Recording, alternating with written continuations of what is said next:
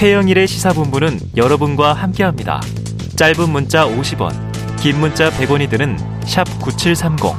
라디오 어플 콩과 유튜브는 무료로 참여하실 수 있습니다.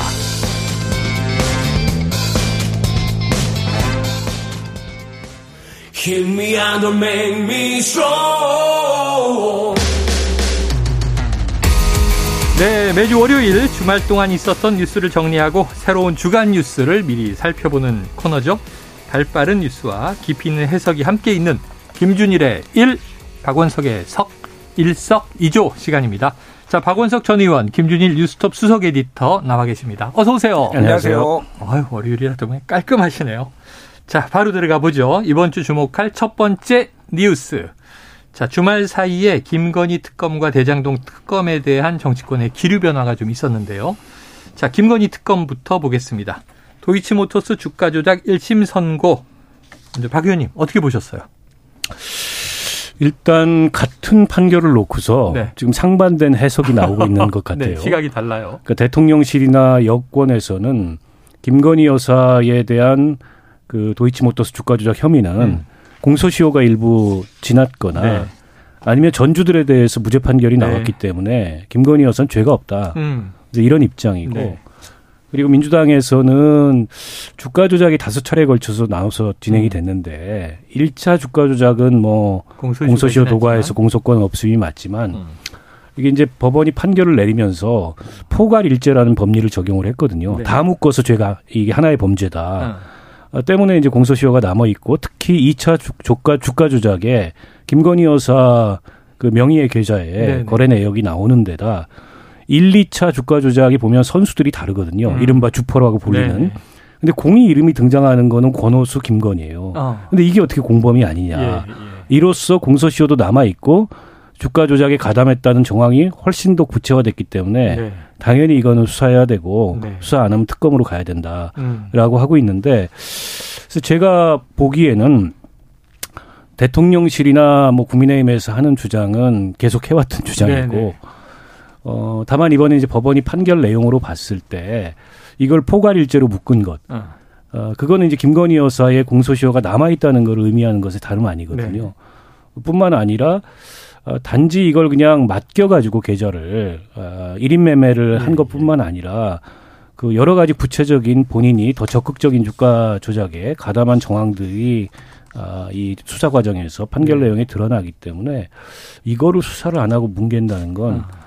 어, 그러니까 이제 특검 얘기가 설득력을 얻는 거 아니겠습니까? 저는 그렇게 보입니다. 네. 몇번 이제 재판 음. 과정 얘기를 여기서도 드렸는데 어, 김건희 의사가 직접 이제 팔고 산데 이제 개입했다 이런 정황이 나왔다 하는 보도는 이제 있었고 그런데 이제 지금 이제 거래 내역을 몰랐던 전주들은 무죄가 됐다.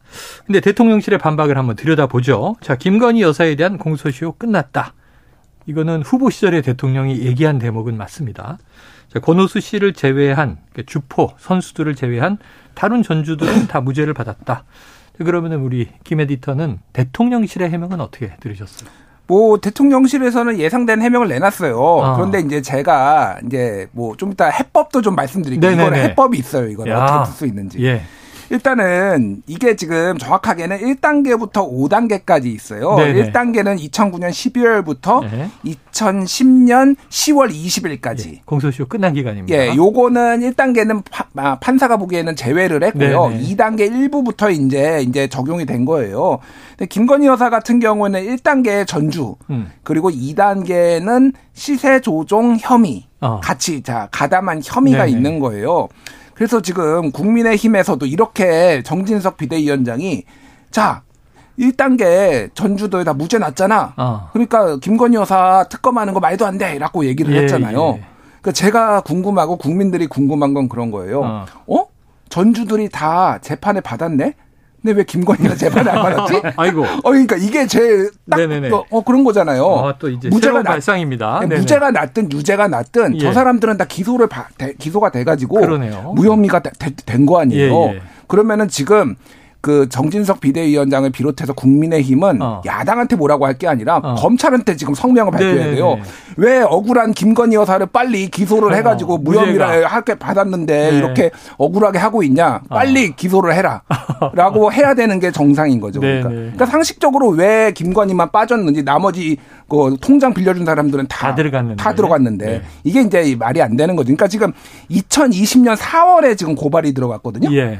지금 3년 됐습니다. 네. 제가 이런 사건을 본 적이 없어요. 지금까지 아. 태어나가지고 네네. 다른 사람들은 다 수사받고 1차사 했는데 이 사람은 조사를 한 번도 안 했다? 네네. 이건 그러니까 무혐의를 하려면 빨리 내리면 되잖아요. 그렇죠, 그렇죠. 그래서 저는 어쨌든 뭐 결론이 어떻게 날지 모르겠는데 특검을 가든 검찰이 수사를 하든 무혐의를 하든 음. 멀지 않았다. 결말이 멀지 않았다. 이렇게 아, 말씀드립니다. 결론이 날 것이다. 예, 예. 근데 무혐의를 내던 뭐 불구속 기소를 하던 음. 뭐 어쨌든 뭔가 처리하려면 소환이나 조사는 있어야 되는 것이죠. 그렇죠. 지금 우리가 이제 이재명 음. 대표를 늘 이제 뭐 매번 보고 있는데 그게 이제 궁금한 거예요. 시간만 가고 있다. 지난 정권에서 탈탈 털었다 이렇게 얘기하는데 왜 그 이후에 후속 조치는 없는가?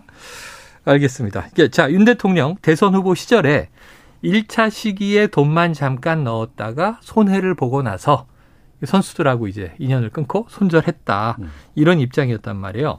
근데 재판 과정에서 드러난 사실들에 미뤄서 이 부분들이 이제 어떻게 나타나는 건지 아까 말씀하셨습니다만 단순 전주인 건가 시세 조정 참여자인 건가 2차 시기 얘기는 언급은 없었단 말이죠. 어떻게 보세요? 근데 이제 판결문을 직접 더 구체적으로 봐야 알겠습니다만 음. 보도를 통해서 알려진 바에 따르면 네. 1, 2차 주가 조작에 공이 이름이 등장하는 게 네. 권호수, 김건희 두 사람이다. 네, 나머지는 이 배역들이 다 바뀌었는데 어, 역할이 바뀌었어요. 그리고 2차 그 주가 조작에서 단지 그냥 통장만 맡겨놓고 돈을 뺀 게 아니고 음. 어, 실제 시세 조정에 참여한 정황이 아, 주가 조작 이른바 주포라고 하는 사람들하고 연락을 하면서 음. 어, 이른바 가장매매나 통정매매 네. 이런 데 관여한 정황이 드러났지 않습니까? 음. 김건희 씨뿐만이 아니고 장, 장모인 최윤순 씨까지 네, 네. 그리고 그게 이제 법정에서 프레젠테이션까지 이루어졌단 네. 말이에요. 때문에 윤석열 대통령이 당시 대선 후보 시절에 했던 해명은 그대로 좀 믿기가 어렵고 예. 가장 이제 이해가 안 가는 건 앞서 김준일 대표가 얘기한 거예요. 아니 뭐 혐의가 없을 수도 있고 공소기간이 지났 공소시효가 지났을 수도 있는데 음. 그것도 어쨌든 고발이 들어왔으니까 피고발인으로서 조사를 받고 네. 그다음에 혐의가 있어 보이면 피의자로 특정해가지고 재판에 넘기고 이런 과정이 있어야 되는데 음. 이건 그냥 아무것도 안 한 거예요 네. 검찰이. 그러니까 검찰이 못 건드리는 거죠 한마디로 어, 얘기 한마디로 어. 얘기하자면. 그래서 차라리 검찰이 소환해가지고 어, 수사해서 혐의 없음 이렇게 종결했으면 네. 논란은 있을지언정 논란의 차원이 달라지는데 이건 손을 안 대고 네네. 네. 그냥 덮어버린 거니까 다른 음. 사람들 다 수사했는데 김건희 여사만 그냥 덮어버린 거니까 음. 아 이거 검찰이 수사 못하는구나 음. 감히 손을 못 대는구나 네네. 그러면 어떡하겠습니까 특검을 할 수밖에 논리적으로는 그렇게 어. 저는 성립이 되는 거죠. 특검하게 간다. 아까 김준일 에디터께서 이제 조만간 얼마 남지 않았다. 네. 검찰이 뭔가 금년간에 결정을 내려야 한다. 음. 언제쯤 나올까요? 알 수 없는데 제가 해법을 아까 어, 말씀드렸잖아요. 해법. 네네. 네. 해법이 있습니다. 이거는 네. 예. 일타 강사예요. 정의로운 한동훈 장관께서 수사지휘권을 발동을 하는 거예요. 오, 법무부 장관이? 네, 법무부 장관이 그래서 김건희 수사해라. 왜 아. 그러냐면은 일단은 뭐 뒤에도 설명하겠지만 여론상으로도 그렇게 높고 네네. 이게 여권에서 봐도 음. 무죄 나왔잖아요. 네네. 불릴 게 없어요. 어. 그러면은 이런 사안에 대해서는 수사 지휘권이란 게 이렇게 하라고 있는 아. 겁니다. 그러니까 뭐, 뭐 아침에 출근길마다 미주알 고주알 다 얘기하시잖아요. 이거 음, 저거 네네. 이 사안 저 사안에 대해서 김건희 얘기 이 수사에 대해서만은 침묵하고 계세요. 우리 음. 한동훈 장관께서. 네네. 근데 이제 조금 정의롭은 법무부 장관으로 비춰지려면 이건 수사지휘권 발동을 해서 아하. 자 빨리 수사해라. 내가 봐도 국민 상식적으로도 3년이나 묵혀두는 건 이상하다. 그래서 빨리 금명간 결론을 내라. 네. 그러니까 한동훈 장관께서 딱 이렇게 해주시면은 상당히 빨리 진척이 될것 아, 같아요. 해법이라는 예. 게참 한동훈 장관을 굉장히 곤혹스럽게 만드시네요. 공개적으로. 자 어떻게 될지 좀 지켜보도록 하겠습니다. 자, 박 의원님 같은 재판이지만 이 국민의힘, 민주당 입장은 180도 다릅니다. 네. 근데 정의당은 좀 신중한 입장인데 정의당 내에서도 의견이 좀 엇갈린다. 사실은 특검 문제에 대해서 정의당의 입장이 걸려 있잖아요. 아니 뭐 재판 결과에 대해서 네. 다른 입장을 정의당이 얘기한 바는 없고요. 예, 예. 그리고 김건희 여사에 대한 특검의 필요성에 대해서도 음. 정의당이 부정하는 건 아닐 겁니다. 네. 제가 확인해 본 바로는 패스트 트랙이라는 절차에 대해서 동의하지 못한다라는 음. 거고요. 그리고 시기상 이게 2월 지금 국회에 어, 이재명 대표 체포동의안이 어, 곧 이제 제출될 네. 가능성이 높은데 예. 그것과 맞물려서 돌아가면 어. 방탄 소리밖에 더 듣겠냐 네네. 네. 이런 판단이 있는 것 같아요. 그러니까 정의당이 지금 50억 클럽에 대해서 음. 이거 특검하자 네네. 네. 그 법안을 패스트트랙으로 가자는 게 아닙니다. 네. 그냥 법안 제출해가지고 어. 정상적인 절차를 국회 절차를 통해서 논의를 하자. 네. 두 법안 다 중요한 법안이지만 그게 음. 패스트 트랙에 올릴 만한 사안은 아니다. 음. 우리가 이제 패스트 트랙 한번 경험해 봤는데 그 부작용이 굉장히 컸잖아요. 네. 후유증도 굉장히 네. 컸고 그게 이제 정의당의 입장인 것 같아요.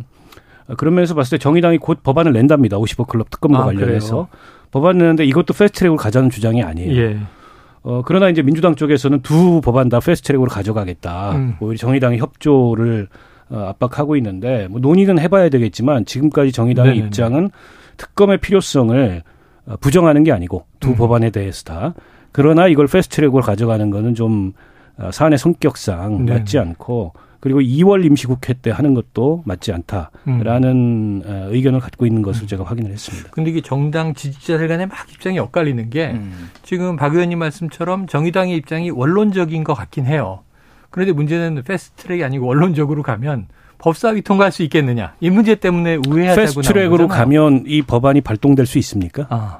거부권 행사할 거잖아요. 100% 똑같은 네, 겁니다. 네, 결론은. 네. 결국은 네. 마지막엔 똑같아. 민주당도 이 법안을 패스트트랙을 통해서라도 밀어붙이고자 하는 거는 네. 거부권 행사하는 모습을 국민들 앞에 보여주겠다. 네. 그럼으로써 정치적 부담을 저쪽으로 넘기고 총선에 말하자면 정치적 소재로 이걸 활용하겠다. 아. 이런 어떤 전략적 판단하에 추진되는 거잖아요. 법안은 이렇게 해도 저렇게 해도 이게 통과되거나 아. 발동되지 않습니다. 음. 근데 그런 걸 가지고서 굳이 패스트트랙까지 해서 이걸 무리를 할 필요가 있느냐. 음. 라는 게 이제 정의당의 입장인 것 같아요. 네. 어느 지점에서 충돌하느냐의 문제지 결국 끝까지 가긴 어렵다. 사실 특검은 대통령이 임명하게 되는 거니까 말이죠. 뭐 그것도 법안을 만들기 따름이죠. 네. 야당이 임명할 수도 있죠. 알겠습니다. 과거에는 그런 특검도 있었으니까. 자, 그러면 지금 말씀하신 얘기 들어보면요. 정의당이 어떻게 해야 지금 이제 국회 의석 구도 내에서 민주당과 공조를 할 것인지 아니면 아예 독자 길을 갈 것인지 지금 이 김건희 특검을 놓고 어떻게 보세요? 그러니까 저는 그 50억 클럽 지난번에 이제 박상도 의원 1심 판결을 보고 네. 전체 국민들이 분노했잖아요. 네네. 심지어 여권에서도 이 판결이 말이 되냐 이런 얘기가 네, 나오고 있습니다. 있어요. 보수지들도 그렇게 네. 얘기하고 있고요. 때문에 이거는 전 특검 갈 만한 사안이라고 보고 왜냐하면 음. 검찰의 의도된 부실 수사, 네. 의도된 무능이 그 배경에 있다고 아, 보는데요. 어, 그러나 뭐 국민의힘에서도 그런 반응이 있기 때문에 음. 정상적 국회 절차를 통해서 논의해보자 일단. 이게 이제 정의당의 입장이고요. 음. 그러나 이제 내부적으로는 민주당이 오늘 뭐 교섭단체 대표 연설에서도 음. 쌍특검, 프레트를 추진하겠다. 발표고 정의당을 이제 압박해 올 거기 네네. 때문에 이런저런 고민들이 있을 거예요. 음. 저는 개인적 의견입니다만 그 정의당이 수류탄의 안전핀을 먼저 뽑을 필요가 있었나 이런 생각이 들어요. 네. 그러니까 리더 그저 50억 클럽도 사실은 이게 정쟁적 요소가 굉장히 강하기 때문에 마침 음. 뭐 법안이 막상 제출이 네네. 되면 그 민주당이 핀 뽑도록 놔두고 어. 정의당 그냥 받으면 되는 건데 어. 받을 때 이렇게 받았어야죠. 음. 정작 패스트트랙에 토, 이 올려서 통과시켜야 될 법안은 노란 봉투법이다. 아. 이렇게 한 마디만 네네. 얹어서 받았으면 네. 되는데 제가 보기에는 의혹이 조금 앞섰던 앞섰다. 것 같고 네. 그렇다 보니까 이게 논리적으로 아니 50억 클럽 특검 가면은 구조가 똑같은데 검찰이 수사 안 하고 뭉개는 음. 건데 그러면 왜 김건희 특검은 안 되냐 이런 약간의 이제 딜레마에 봉착하는 네네. 것 같아요. 그래서 뭐 제가 지금 정의당 그 의사결정 구조에 참여 안 돼 있기 네. 때문에 속편한 소리 하는 건지는 모르겠습니다만 저 같으면 가만히 기다렸다가 아. 노란봉투법을 그냥 얹었을 것 같아요. 네. 자, 정의당에 대한 컨설팅까지 해주셨는데 어, 오늘 두 분 다 굉장히 적극적으로 해법을 내주고 계십니다. 김 에디터님께 여쭤볼게요. 네. 지금 이제 뭐 이제 정당의 입장과는 거리를 두고 계시니까 음. 순수한 언론인으로서 이 정의당은 50억 클럽에 한정해서 특검하자. 네. 민주당은 이 50억 클럽 플러스 이재명 대표 관련. 이거 뭐 음. 전체적으로 묶으면 대장동이니까. 음. 거기에 또 부산은행 문제도 있고 윤 대통령의 아버지 집 묘하게 이제 매매된 게 있었죠. 이거 다 합쳐서 해야 된다. 어떻게 보세요? 그러니까 이거를 사실 다 음. 분리하는 게 네. 오히려 좀 어렵기는 해요. 아, 분리하기가 어렵다. 예, 그러니까 50억 클럽만 하겠다라고 하면은 네. 이거를 나머지 이 저, 실체적 진실에 밝혀야지만 네, 50억 클럽이 네, 이게 유죄인지 무죄인지 어, 왜 도대체 뭐 50억이 배당돼야 되는 건지 예, 예. 뭐 그러면 대장동 수사를 다 해야 되는 거예요, 사실은. 그렇기 때문에 뭐 민주당이 얘기하는 게 아주 틀린 얘기는 아니나 그냥 딱 봐도 방탄 방탄 특검이다라고 공격받기 딱 좋잖아요. 민주당 하는. 얘기가. 그래서 50억 클럽에 한정해서 하는 게 정무적으로는 훨씬. 낫다. 그럼 이게 좀 공격도 덜 받고 사람들이 공감이 되잖아요. 음. 이재명 방탄이라는 공격도 덜 받고 그러니까 그렇게 좀 가지 않을까. 만약에 정의당이 음. 이제 받으면은 그렇게 네. 가지 않을까 그렇게 보고 아까 박원석 의원님이 뭐 길게 설명해 주셨고 이제 네. 뭐 정의당 분이니까 그런데 저는 잘 이해가 안 가요. 솔직히 어. 정의당의 그 논리 구조가 예, 예, 예. 논리 구조가 이해가 안 되는데 국민적 공분을 얘기를 하는데 50억 클럽만큼 저는 주이치 아니 도이치 어, 음. 주가 조작 모터스 주가 조작도 어, 상당히 예, 음. 국민적 공감이 이게 정파 정파적인 문제이기도 하지만은 정파성을 떼더라도 음. 말이 안 되는 거예요. 여론도 그러니까. 좀 그렇게 나오는 경향이 있죠. 예, 여론도 그 SBS 넥스트 리서치 조사한 것 따르면은 네. 해야 된다. 특검해야 된다. 66.4% 하면 안 된다. 24.9%예요. 네네. 66%면 국민의 3분의 2면은 예. 열성 지지자 빼놓고는 다 국민의힘의 열성 지지자 빼놓고는 다 네. 찬성한다고 네. 보시면 돼요. 그러면 이건 해야죠. 그래서 음. 저는 정의당의 큰 그림이 아닐까 생각됩니다. 왜 그러냐면은 이거 특검 한 6개월 걸리거든요. 음. 뒤에 하면 할수록 총선에 가까워져서 어, 정부 여당에 상당히 부담이 돼요. 그래서 네. 오히려 뒤에 하려는 거 아닌가 뭐 음. 이런 생각도 좀 듭니다, 예. 개인적으로. 예. 알겠습니다. 자, 지금 말씀하신 조사요. SBS가 넥스트 리서치에 의뢰해서 지난 6일, 7일 사이에 조사한 거고요. 자세한 내용은 중앙여론조사 심의위원회 홈페이지를 참조하시면 되겠습니다. 자, 이제 상당히 뭐 김건희 특검해야 된다라는 여론이 높은데 어, 지금 뭐 이 저 김준일 에디터 얘기를 들으니까 오히려 민주당이 50억 클럽만 합시다. 그리고 정의당이 음. 포괄적으로 합시다. 그러면 좋았을 걸. 방탄 얘기도 덜 듣고. 자, 알겠습니다. 자, 그런데 이제 지금 이제 대장동 특검에 대해서는 어쨌든 뭐 좀 주말 사이에 합의가 된 것 아닌가 하는 얘기도 있어요. 지켜보도록 하고. 반면에 국민의힘 입장에서는 지금 곽상도 전 의원 재판에 대해서 좀 침묵하는 입장인데 이게 뭐 소속 의원이 아니기 때문에 오히려 더 자성의 계기로 삼고 입장을 낼 수도 있는 것 아닌가 싶기도 한데 이박 의원님께서는 이거 어떻게 보십니까? 곽상도 의원이 전직 국민의힘 의원이었기 때문에 네. 침묵한다기보다도 네. 음. 지금 국민의힘 입장에서는 어쨌든 대장동 사건의 초점은 네. 이재명으로 맞춰져야 되는데 아. 그 초점이 분산되는 것을 마땅치 않아 하는 것 같아요. 네, 네. 그리고 50억 클럽 수사 안 하고 있는 게 맞지 않습니까? 객관적으로. 네, 네 전반적으로. 예. 그래서 50억 클럽 수사로까지 확대되고 더 나가서 민주당이 얘기하는 무슨 부산저축은행 대출 네, 네. 막 이렇게 얘기가 확대되고 특검 얘기까지 갈까봐 번질까봐 아. 이제 그게 그걸 우려해서 음. 계속 어쨌든 이재명 어, 수사로만 초점을 맞추는 게 아닌가. 네네. 네. 사실은 곽상도 그 의원에 대한 재판 결과는 그 이 정부에 있어서 굉장히 뼈아픈 결과를 가져올 수도 예, 있습니다. 예. 왜냐하면 이게 이제 젊은 층들이 보기에는 네네. 말도 안 되는 판결 결과가 나온 거거든요. 놀랍죠, 사실은. 어, 근데 이제 과거에 조국 사건 때 그게 문재인 정부의 불공정. 어떻게 보면은 이 불공정의 표상이 됐듯이 이 곽상도 사건이 그런 거예요. 네. 물론 사법부의 판결이기 때문에 음. 뭐 정부가 곽상도 의원을 윤 대통령이 앞서서 무슨 네. 어머하고 어쩌고 하지 않았다라고 얘기할 수 있지만 어쨌든 지금은 윤석열 정부입니다. 아, 그렇죠. 윤석열 정부에서 나온 판결이고 윤석열 정부의 검찰이 공소유지를 담당한 어, 그렇죠. 사건이에요. 때문에 아마 대통령실에서는 이게 그렇게 번지면 안 되겠다 싶어서 네. 이 판결에 대한 문제 제기를 대통령실도 하고 나온 것 같고 당장 중앙지검장이 대장동 수사팀 투입해서 공소유지 보강하겠다 네. 나온 거 아닙니까? 아마 항소심 때는 저는 결과가 달라질 것 같아요. 아, 왜냐하면 검찰도 공소유지 이렇게 느슨하게 했다가는 어, 큰일 나겠다라는 생각이 생각을 할 거고 잘못하면 이게 꼬여요. 네. 정영학 녹취록이 증거 능력은 있는데 증명력이 없다. 아. 이게 이번 재판부의 판단이에요. 네네네. 네, 네. 근데 물론 다른 사건이고 다른 재판부가 맞겠지만 한쪽에서는 녹취록에 대해서 증명력이 없다 그러는데 네. 한쪽에서는 그 녹취록에 대해서 상당한 증, 어. 증거 능력과 증명력이 있다고 한다는 건 모순이잖아요. 그렇죠. 자칫하면 이제 검찰의 스탠스가 꼬일 수 있기 네. 때문에 아마 모르긴 몰라도 이 곽상도 사건에 대한 공소 유지를 훨씬 더 강화할 가능성이 높습니다. 아, 이건 뭐 육성 자체가 병치 아버지가 돈 달라고 한다. 몇 번에 쪼개서 줘야 되는 거 아니냐. 이런 얘기가 나왔는데도 이거는 무죄다라고 했으니 국민들이 참 이게 참 여러 가지 이제 공분이 있습니다. 다음 이슈로 가봅니다. 자, 국민의힘 전당대회 뭐 주말 사이에 뜨거워지고 있고요. 음. 3월 8일 점점 나가고 있고 오늘부터 이제 순회 강연입니다. 자, 탈당에 이어서 탄핵이라는 표현까지 등장을 해서 야, 전당대회에서 이게 탈당도 이례적인 일인데 탄핵까지 거론된다? 자, 이김 에디터님 어떻게 보셨어요? 일단 이거는 약간 이등 전략이에요, 사실은. 네. 김기현 후보가 뭐 조선일보 보도도 그렇고 뭐 펜앤드 마이크 등등 해가지고 음. 김기현이 1등으로 앞섰다 뭐 이렇게 네네네. 어, 선관위에서는 그런 거 뭐 유출된 적 없다 아, 얘기하고 있지만은 어. 지금 하는 거 보면은 이등 전략이에요. 이게 네네. 조바심이 나서 아. 먼저 치고 나가면서 논란을 일으키는 게 보통 2등, 3등들이 아. 엎으려고 하는 거잖아요. 예, 예, 예. 지금 탄핵 얘기를 했는데 그리고 이제 대선 후보는 안 된다. 음. 그리고 탄핵당할 수 있다. 요거잖아요. 네. 저는 김기현 후보께 두 가지를 여쭤보고 싶어요. 예. 그럼 본인은 대선 안 나가실 건지 아, 대선 그러면 예, 대선 불출마 선언을 일단 하시고 그러면은 차기 대선 후보는 안 된다라고 말씀하시면은 그 네네. 진정성을 제가 아. 좀 이해하겠다라는 거 하나 그리고 탄핵에 얘기하면은 그러면은 그러면 지난 정권 박근혜 정부의 탄핵은 잘못됐다라고 하는 거니까 네. 현재 권력과 미래 권력이 충돌해서 탄핵됐다라는 거잖아요. 그러면은 그렇죠. 잘못이 없어서 탄핵이 됐다. 무조건 네, 권력이 네, 네, 충돌해서 탄핵이 된 것처럼 들려요. 네.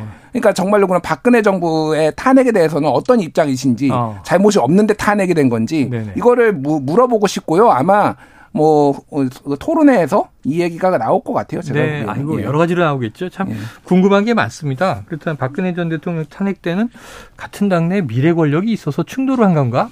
없었죠. 김무성 게. 대표였잖아요. 네. 이게 대권 주자로 이렇게 굉장히 어떤 뭐 인지도가 높은 인물은 아니었던 것 같고 음. 여러 가지 궁금한 게 있습니다. 예. 그래요. 그러면은 박 의원님도 요 탄핵 대목은 어떻게 좀 해석을 하셨어요? 뭐 앞서 김준일 대표가 다 이제 얘기해 줬는데 네. 자충수가 될 가능성이 자충수다. 높지요. 음.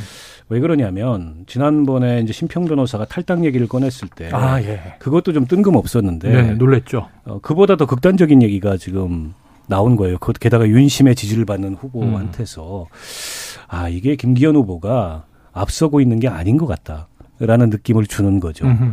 다급하고 초조하고 뭔가 쫓기니까 음. 저렇게까지 어, 안철수한테 뭐 네. 탄핵 그 혐의까지 뒤집어 씌우려고 하는구나 네, 이런 느낌을 주는 게 하나 있고요. 이제 두 번째로는 이분이 오락가락해요. 그러니까 연대 포용 탕평으로 가겠다 보니까 네, 네, 이제 네. 김장연대도 아니다. 근데 지금 하는 모습은 누가 봐도 연대 포용 탕평이 아니잖아요. 네. 특히나 나경원 의원 공격할 때도 그렇고 안철수 의원 공격할 때도 그렇고 그러니까 연대포용 탕평이란 그냥 말뿐인 거구나. 음. 김기현이 당대표가 되면 결국엔 윤심만 쫓으면서 음. 당내 갈등을 아, 갈등이나 분란을 일으키겠구나. 네 이런 느낌을 두 번째로 주는 거죠. 그다음에 세 번째로는 이분이 법률가예요.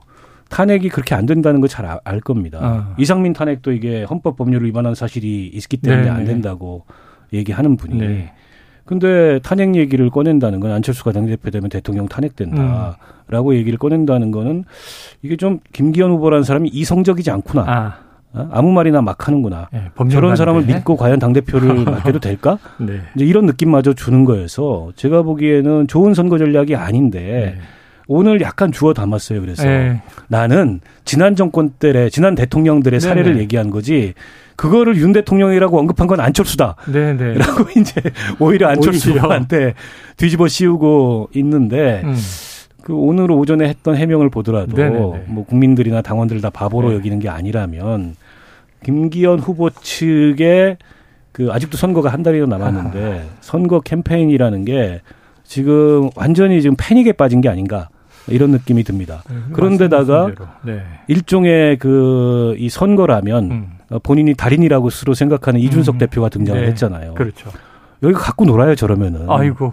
진짜로 갖고 놉니다. 네. 저는 저 김기현 대표가 아마 TV 토론 가면은 박살 날 거라고 생각해요. 아, 이번 주부터 시작인데 당장 오늘 오후 2시면 합동 연설회부터 음. 4명의 당대표 후보가 메시지를 내는데 네, 김기현 후보, 박한수 의원이 김기현 후보. 자, 그런데 이제 김기현 후보 얘기를 들어보면 아니 이게 노무현 전 대통령 탄핵 때나 박근혜 전 대통령 탄핵 때나 하나는 헌재에서 기각, 하나는 인용됐는데 이 미래 권력 충돌하고는 상관이 없어요. 그렇잖아요. 우리가 회고를 해봐도. 자, 유난연대의 경고장을 날렸던 대통령실. 어, 거침없는 얘기들이 막 쏟아졌었는데 또 국민의힘은 아예 당권 주자들에게 윤 대통령 끌어들이지 말라 엄중 경고를 하기도 했습니다. 그런데 대통령실과 국민의힘 지도부 모두 이 탄핵 언급 또 이전에 탈당 언급은 조용해요. 왜, 음. 왜 그렇습니까? 뭐 선택적 어, 경고 선택적 침묵이죠. 아, 뭐 이건 그렇게밖에 보일 네네. 수가 없고 제가 이진복 당무수석께서 하신 말씀 은 그대로 말씀하면 아무 말도 하지 않으면 아무 일도 일어나지 않습니다. 아, 이게 어떻게 이제 합동 연설회인데 네. 말을 어떻게 하네요. 네. 그러니까 대통령을 끌어들이지 마라. 네. 거기 그 맥락이거든요. 어. 아무 말 아무 일도 일어나지 않도록 하시는 게 좋을 것 같아요. 네, 네. 그래요. 알겠습니다. 자, 이 국민의힘 컷오프에서 당 대표 후보, 최고위원 후보, 청년 최고위원 후보 이준석계 네 명이 모두 통과를 했어요. 네 명이 지금 뭉쳐가지고 막 SNS 활동 활발하게 하더라고요. 춤은 못 추더라고요. 예. 아, 춤은 못 춰. 자, 천하 용인. 자, 일단 바람을 일으킨 건 맞아 보이는데 이 바람, 이 박 의원님 어떻게 보고 계십니까? 일단 무엇보다 저는 윤 대통령이나 윤핵관들이 이게 너무 선거판을 네. 이게 짓누르다 보니까 아. 그에 대한 이제 반발 심리 음. 이런 것들이 일정하게 모인 것 같고요. 네네. 네. 또한 가지는 선거 전략이 좋아요. 어. 어 일단 그 4명, 1인 4표, 4표로 행사하는데 그 예. 4명을 딱 맞춤형으로 어허. 냈지 않습니까? 그러니까 주목도를 높이고 음. 표분산이 안 되도록 하는 어. 그런 효과를 가져오고 있는 거고. 네. 그리고 최고위원 선거에서 보면 그 최고위원들이 한 스물 몇 명이 출마했잖아요, 처음에. 그렇죠. 그랬다가 이제 여덟 명으로 추려졌는데 서류 전형 탈락한 사람들 빼고. 빼고. 보면 이게 국민의힘 최고위원 선거는 철저히 인지도 싸움인 것 같아요. 네네. 그러니까 유권자들인 당원들하고 접촉면이 그 당 대표들에 비하면 적어요. 음. 물론 이제 합동 연설회도 하고 토론도 합니다만 네네. 토론은 인터넷에서 유튜브로 한 번만 하고 네. 그리고 아무래도 당대표 선거에 이게 조직 선거의 그 흐름도 음. 쏠리기 때문에 네. 최고위원까지 이렇게 세팅을 하기는 쉽지 않단 말이에요. 아. 그걸 잘 파고들었다고 생각해요. 네. 그런데다가 인지도가 지금 컷오프에서 탈락한 현역 현역 의원들 박성중, 네. 이용, 뭐 이만희 음. 이런 분들보다 원외에 있지만 음, 무슨 뭐 김용태, 천하람 이런 사람들이 더 높은 거예요. 네, 각종 방송 출연을 통해 네, 가지고. 네. 그래서 저는 이게 이제 컷오프 통과하는 바람에 그치지 않고 음. 본선에서 당 대표는 장담할 수 없습니다만 최고위원 선거는 뭐 한명 음. 이상 잘하면 두 명까지도 당선시킬 수도 있겠다 그런 생각이 듭니다. 야. 그러면은 이제 이김 에디터님도 한번 예상을 해주시죠. 허은하, 네. 김용태 두 사람 최고위원에 들어갈 가능성. 청년 최고위원 이기인, 음. 천하람 당대표 후보 어떻게 보세요? 바람이 좀 있을까요? 그 최고위원 좀 설명을 드리면은 네. 어 이번에 지금 약간 난리가 났어요. 네. 왜 그랬냐면 설명해 주셨지만은 소위 말해서 친윤을 표방한 네. 박성중, 이만희, 이용 후보 다 탈락했잖아요. 예, 예. 그럼 지금 여덟 명 있는데 네. 사실은 여기에서 진짜 뭐 친윤 자기 정치를 안 하고 네. 친윤에 뭐 정말 목숨 걸고 이렇게 네. 말을 따른 사람이 누구냐라고 아, 했을 때 그래서 지금 이제 두 명 정도를 열심히 밀어야 되겠다. 친윤으로. 예, 친윤으로. 그런데 여기에서 전에 최고위원을 했던 분들은 다 아우시고요 이미 미, 음, 미는 사람들 중에서 김재원 예 그러면 이제 두 명밖에 안 남아요. 정미경 전 의원이라든가 예예 예, 이런 분들은 다 아우시고 네. 뭐 당연히 두명 네, 이준석계는 네. 다 아우시고 그러면 이제 두 명밖에 안 남아요. 예. 이제 뭐 이름은 말하지 않겠습니다. 아, 지금 네. 그런 움직임들이 있어요 실제. 음. 근데 80만 명이나 되기 때문에 이렇게 어떻게 컨트롤이 안 되는 거예요. 아, 그렇죠. 한 그렇죠. 20만 명 정도면 어떻게 해서든 이거를 다 동원하고 그래서 어, 해보겠는데. 그래서 지금 굉장히 친윤들이 지금 긴장하고 있다. 아. 두명 잘못하면은 네네. 이거는 최고위원회의가 마음대로 안 되고 막 산으로 갈 수도 있겠다 이런 음. 얘기들을 지금 하고 있어요. 뭐 제가 음. 누가 네. 들어갈지 안 들어갈지까지는 말씀 안 드리고 음. 어쨌든 그 이준석계는 한 명은 저는 거의 들어간다고 보고요. 한 명은 들어간다. 두 명은 쉽지는 않아요. 제가 두 명은 쉽지 않다. 네. 알겠습니다. 자 오늘의 이 예언 같은 예측 잘 이제 저희가 기록을 해두고요. 앞으로 보도록 하고 오늘 오후 2시에 제주에서 합동연설회가 열리면 이 4인 사색 메시지 내일 또 이 시간에 전해드리게 될 것 같습니다. 자, 일석이조 박원석 전 의원, 김준일 수석 에디터. 오늘 말씀 고맙습니다. 고맙습니다. 고맙습니다.